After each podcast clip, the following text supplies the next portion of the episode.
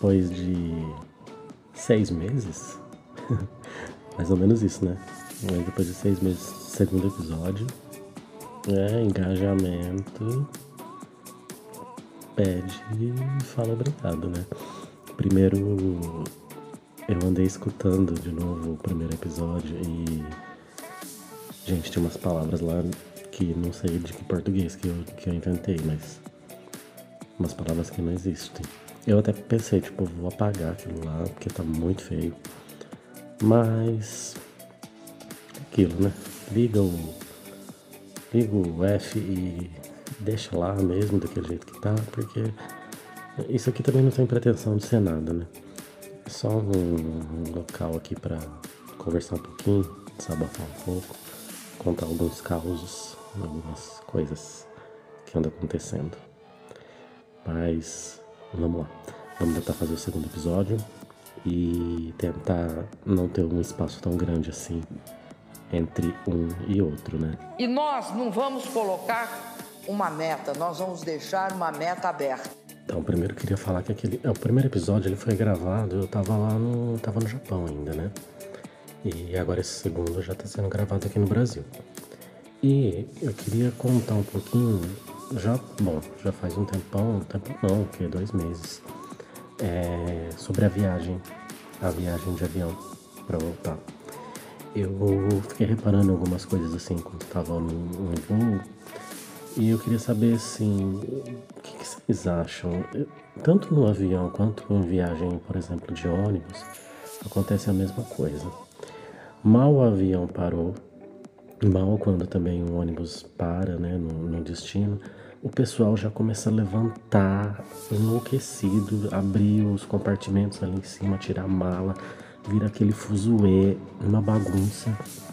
E daí depois, assim, até né, descompensar a cabine e tudo, e todo mundo descer, tipo, uns, uns 20 minutos mais ou menos. E aí todo mundo fica parado ali no, no meio do corredor, em pé, segurando mala, esperando. Eu queria saber por quê. Por que, que essa pressa de descer, né? Sair logo dali de dentro, né? O que, que acontece, né? E um dos casos que, que aconteceu bastante, assim, tem aquele tele, aquela televisãozinha, né? Que fica na frente da poltrona. Que tá no encosto, né? Da poltrona da frente. E a moça que estava sentada na minha frente, ela ficava jogando o cabelo toda hora para trás e tampando ali o, o, a minha tela, eu não conseguia ver. E eu tinha visto ela já conversando com uma pessoa do lado e vi que ela estava falando português. E numa das vezes eu cutuquei ela e falei, moça, você fala português, né? Ela falou, fez um sinal de que não. Aí eu falei, ah, tá, tá bom. Beleza, tirei o cabelo dela. Na próxima vez que ela jogou, falei, ah, tá, eu fechei a bandejinha assim um pouquinho da tela ali, sei lá como é que chama aquele negócio, e prendi o cabelo dela um pouco ali, levantei e fui dar uma volta, fui lá pro banheiro e tal. Falei, na hora que ela foi puxar o cabelo lá, eu vi que tava preso. Assim, daí daquela hora pra frente ela não, não jogou mais o cabelo ali atrás. Mas é, tava tenso essa parte. Até chegar no Brasil, muita fila para entrar para descer, né? Passar ali pela imigração, tudo. E mas até que tava organizado, assim, tava bem organizadinho, o pessoal tava respeitando, assim, tava todo mundo de máscara. É, eu achei, achei bem legal, assim, essa parte. Nós temos a mandioca. Então é isso, tô nessa fase de adaptação aqui de novo, né? É, bate saudade um pouquinho, assim, do, dos amigos, né, que ficaram lá para trás, mas ainda bem que a gente hoje tem tecnologia, né, que dá para falar, mandar mensagem, dá para matar um pouquinho a saudade, mas me adaptando de novo aqui, né? Vamos ver. Eu ando pensando assim algumas coisas sobre os temas, de que seria, do que que eu queria falar mesmo, assim, né? Mas não cheguei a nenhuma conclusão não vai ser do que vai vindo pela cabeça, assim. Às vezes o que está acontecendo, o que não.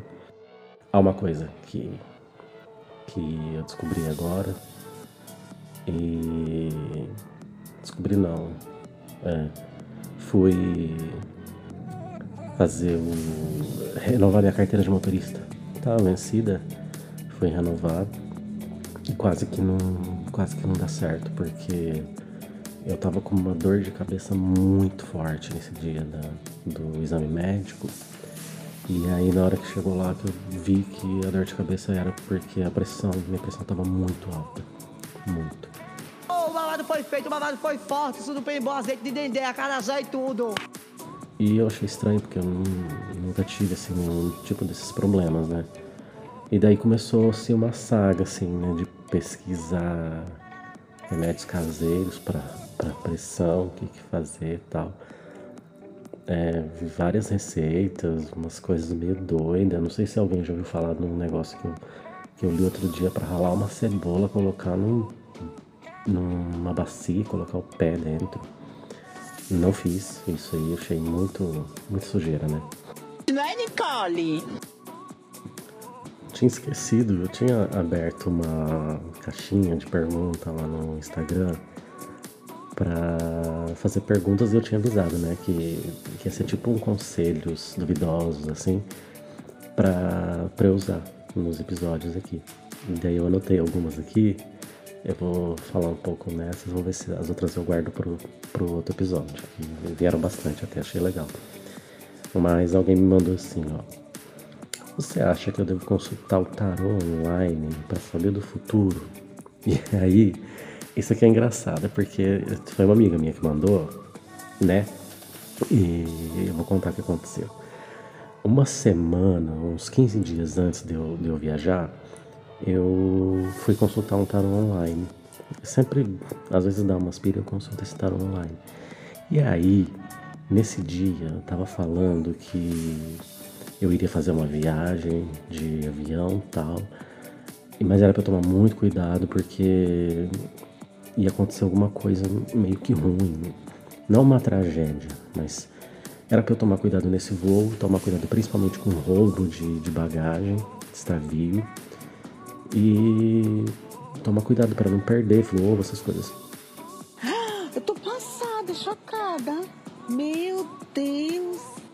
E eu fiquei com aquilo na cabeça. falei, meu, como que esse negócio aqui sabe, né? O que que, que, que tá acontecendo comigo, né? Fiquei, falei, bom, eu vou. Peguei, entrei em contato com uma amiga minha, uma, uma amiga, e falei, olha, eu tirei o tarô, tal, aconteceu isso, isso, isso, tal. Ela falou, ah, eu acho que às vezes você deve ter pesquisado alguma coisa de passagem e tal, né? E o algoritmo do, do, da internet pegou isso aí e tá usando, né? Não, não fica encanado não, né? E eu falei, ah, tá bom, né? Vamos esperar. Daí eu peguei e entrei em contato com uma outra amiga minha e falei, tem como você tirar uma vez esse tarô também? Só pra eu para eu ver o que que sai para você, né? Passei o endereço lá para ela, ela tirou e para ela saiu a mesma coisa. Dizer que saiu para mim, ela até deu um print, me mandou falar, olha aqui, vi que saiu no meu. Eu falei, meu, isso aí então sai para todo mundo, né? E, e, eu tinha ficado aquela semana assim, o que, que eu faço? Será que eu cancelo essa a viagem por causa de um tarô online, né? Para de ser doida! Foi meio que patético, assim, né?